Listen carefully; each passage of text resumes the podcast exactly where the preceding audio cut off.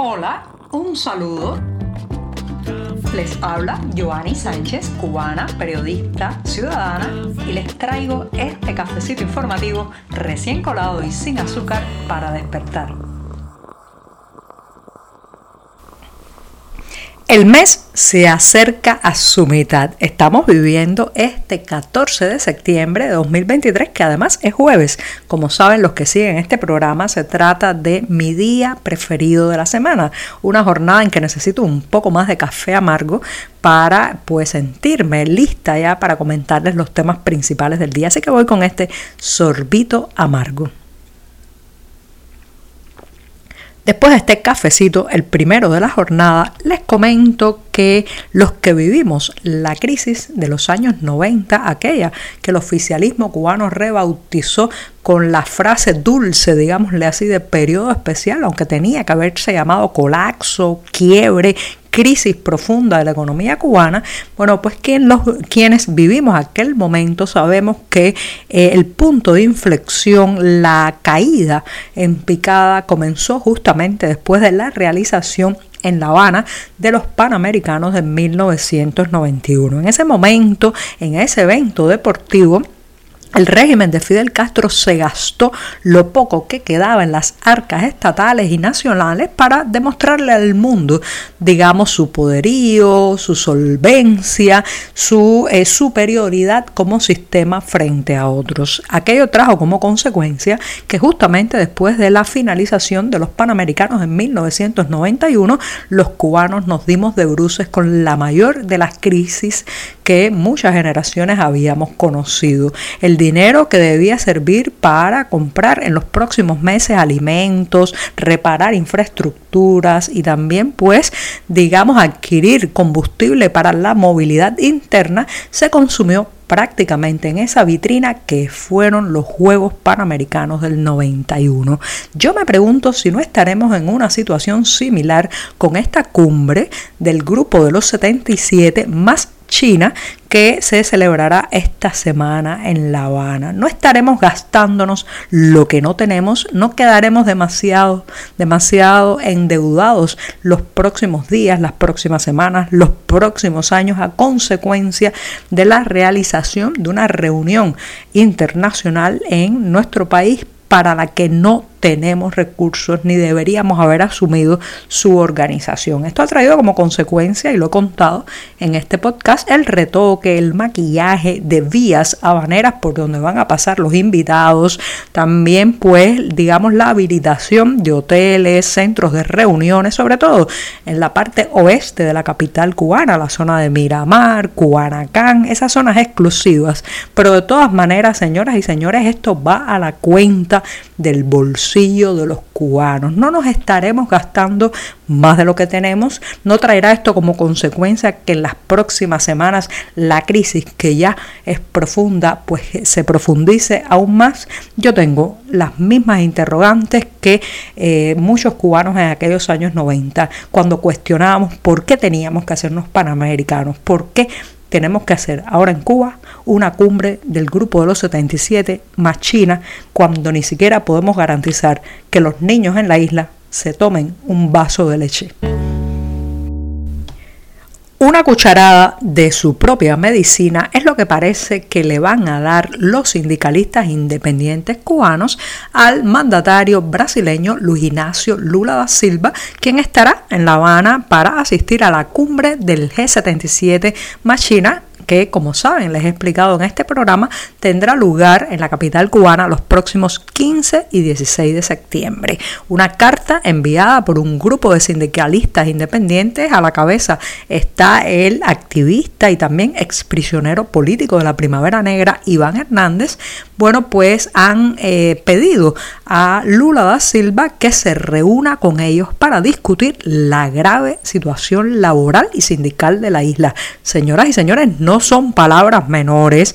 El trabajador cubano no tiene derecho a huelga, su salario es paupérrimo paupérrimo, las, los mecanismos sindicales que deberían representarlo, eh, reivindicar sus demandas, alzar la voz por su situación, en realidad son mecanismos de sometimiento, como he dicho varias veces aquí en este podcast, poleas de transmisión del poder hacia los empleados, como es el caso de eh, la todopoderosa Central de Trabajadores de Cuba, que está absolutamente alineada y, eh, digamos, es cómplice del poder cubano. Bueno, pues una carta compartida por este activista Iván Hernández apela desde sus primeros párrafos al pasado de Lula como líder sindical durante la dictadura militar. Le pide una reunión en La Habana y asegura que podría tratarse en este encuentro pues eh, una, una, mirada a la situación de los trabajadores en Cuba. ¿Reaccionará Lula da Silva? ¿Se encontrará con estos sindicalistas cubanos? Lo dudo.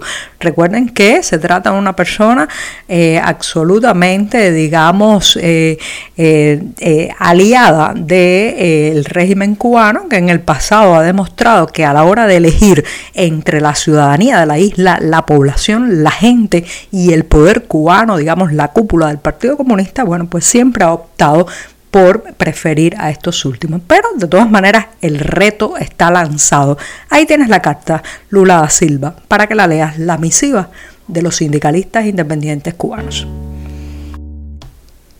Si algo importa poco, muy poco a los cubanos, es todo lo relacionado con los encuentros, eventos y reuniones del Partido Comunista de la isla, porque la mayoría de mis compatriotas saben que de esos encuentros, de esos, eh, digamos, eventos que promocionan a cada rato, no van a salir ni las soluciones para el destino de Cuba, ni tampoco, digamos, un análisis crítico sobre la situación actual. Por tanto, cada vez que anuncian un congreso, una conferencia, una reunión, eso cae en el saco vacío de la indiferencia popular y nadie, nadie prácticamente sigue el derrotero de estas convocatorias. Ese es el caso de la segunda conferencia nacional del Partido Comunista de Cuba que estaba convocada para octubre de este año y esta semana se ha dicho que no, que se pasará para el primer trimestre de 2024. Nadie se ha preguntado qué ha pasado,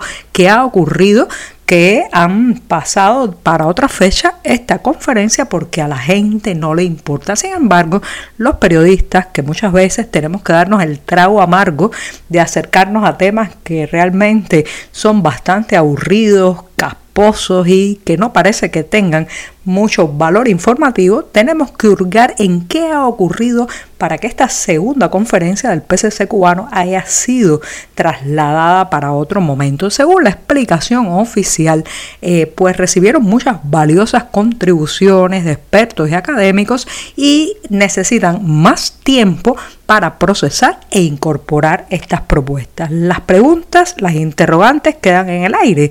¿Estará cocinando el PCC algún paquete de medidas, algún, digamos, eh, camino flexibilizador o aperturista para la economía de la isla que está hace tiempo tocando fondo, estará esperando instrucciones del Kremlin, estará, digamos, al acecho de algún nuevo patrocinador que subsidie a la isla, nadie sabe, porque como empecé este tema, a pocos, a muy pocos cubanos le importa cómo se reúne, qué comentan y qué aprueban los militantes del Partido Comunista Cubano.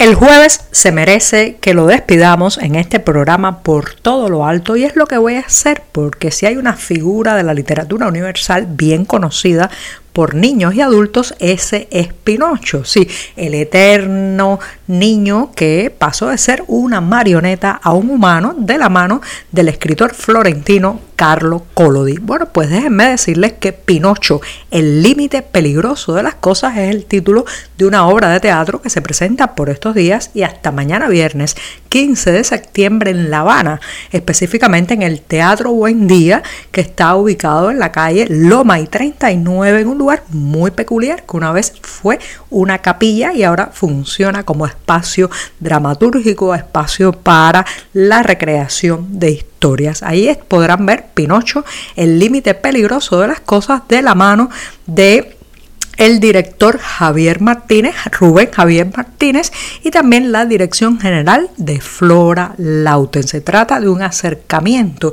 a esta historia muy conocida, pero también reinterpretada, ajustada a los tiempos que vivimos y con un mensaje más que interesante. Así que ya saben los detalles, como siempre, en la cartelera del diario digital 14 y medio. Y ahora sí, me despido hasta mañana viernes, el último cafecito informativo de esta semana. Muchas gracias.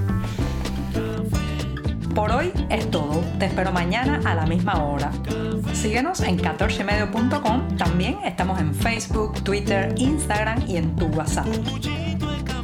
No olvides, claro está, compartir nuestro cafecito informativo con tus amigos.